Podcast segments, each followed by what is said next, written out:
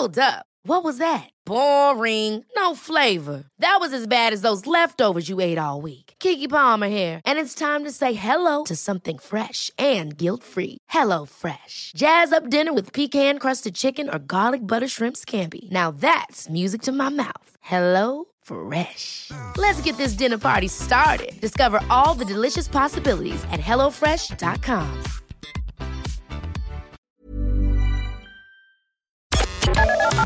The Opinion Line on Cork's 96 FM. Professor, thank you for being with us on the programme. There's a great amount of hesitation and doubt among women who are already pregnant or maybe trying to get pregnant.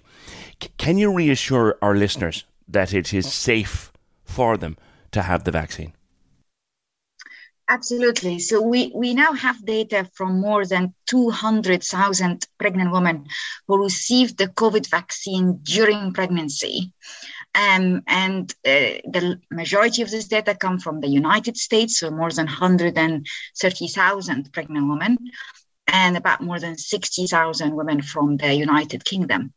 And there has been no safety concerns so far. Um, so we know that the vaccine does not cause harm to the pregnant woman or her baby. It does not cause uh, risk of miscarriage or stillbirth or problems with uh, with the baby. Like there's a common thread, particularly among younger women. They say, "Look, this is a new vaccine. Wh- where is the long-term research to say that it's safe for me or for my baby?" Surely they would ask the question. There simply hasn't been enough time for long-term studies. Can you address that? I mean, it is true that we obviously don't have the long term studies. Um, the vaccine is relatively new and these babies are uh, still uh, young.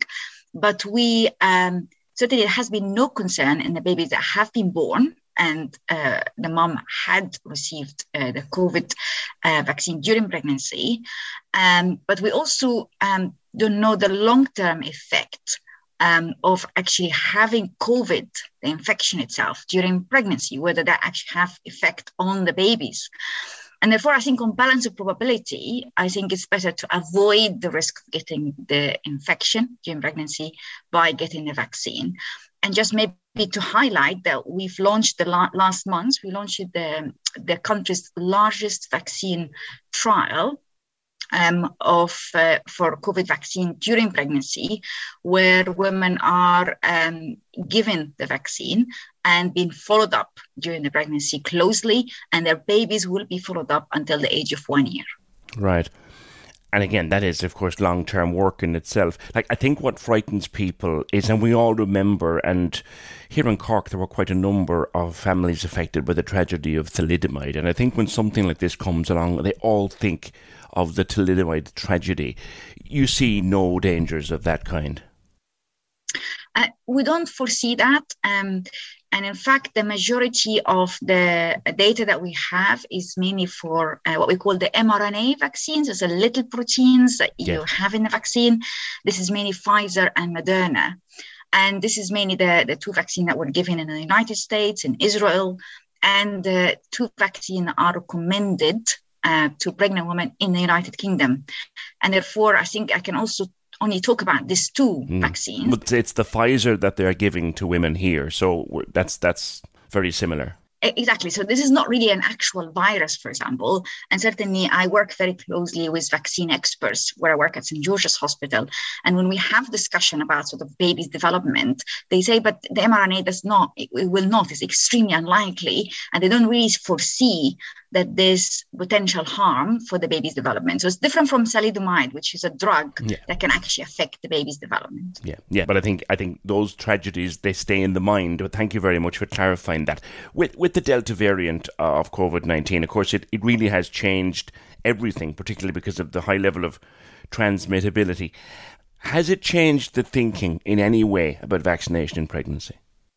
Absolutely. We, we know that the Delta variant can cause more severe uh, disease. And certainly, we know that the, it, in pregnant women, it seems to be more severe than the cases that we had uh, last year. Um, and it's also, it seems that you get better protection after you receive the two doses mm. of the vaccine. And the, the guidance, or certainly when I have this conversation with pregnant women, and I have it almost on a daily basis, um, I would say, well, try to get the two doses before the third trimester, which is the latter third of the pregnancy. Mm. Because we also know from the data that if you get COVID in the latter third or the third trimester, you're more likely to be severe. It's more likely that the woman um, uh, need to be admitted to intensive care unit or require ventilation. And therefore, definitely you would like to get the two vaccines to get better protection against the Delta variant, mm. and ideally before the latter third of the pregnancy. Previously in Ireland, we were giving people the first dose after 14 weeks. Now I think the advice from our experts here has changed. Is it safe to get it in very early pregnancy? That's a very good question. And at the moment, we don't have any evidence to say that it's harmful to get the first dose in the first trimester the first third of the pregnancy. Um, as I mentioned earlier, we know that the vaccine does not increase the risk of miscarriage, for example. Um, it's also reasonable um, to say, well, certainly talking to pregnant women, most of them will say, well, I wait for the 12 week scan, you know, the first trimester mm. ultrasound scan to make sure the baby's fine before I get the first dose. And I think that's also reasonable. I think what's the most important is what I was mentioning earlier is to ensure that you get the two doses before the third trimester. So you have the full protection mm-hmm. before the latter third of the pregnancy, whereas the it seems that the, the time of the pregnancy were the highest risk. If you get the COVID, you could become really unwell. Yeah. Like, can COVID harm the baby, Professor? Doctors always say the risk of any kind of a vaccine side effect is far outweighed by the risk of getting COVID. Like, can, can COVID affect an unborn baby? Yeah, COVID can cause severe illness um, in, in the mother and also can harm the baby. So we know that pregnant women are twice as likely to uh, be admitted to intensive care unit or require ventilation or even sort of the risk of death because of COVID compared to non-pregnant women. And it's not just the mother, but also the baby. So they're more, twice as likely to have premature births. And we know that prematurity increases the risk of disability. It's also increased the risk of stillbirths, death during, during uh, inside the womb and for the pregnant woman more likely to require delivery by cesarean section. And the most recent evidence that increase the risk of developing high blood pressure in pregnancy or preeclampsia. Okay, so far far safer to get vaccines. To my listeners who, who are pregnant or think they might be or are looking to conceive over the months to come, I think your advice is very strong, Professor Khalil. Absolutely. If you're pregnant or you're considering getting pregnant, you should definitely consider getting the vaccine, not just to protect yourself, but also to protect your baby. Finally, I'm surprised to learn you were married to not only an Irishman, but a Corkman, Professor Khalil. Absolutely. So I do have an Irish family, and, and they are in Cork, and it's one of the, my most favorite cities. Um, and I just love Irish people. When was the last time you got to visit? Oh gosh, before COVID. So um, yeah, haven't been for two years now. But um, my husband, who's you know Pat O'Brien, uh, he's actually having to be the vice president of the Royal College of Obstetrician Gynecologists, and he's also um, um, leading the work on the COVID vaccine. Um, but he's been the last time I think he's been he went over to see the family last actually literally a few weeks ago. Right, right. And he loved it.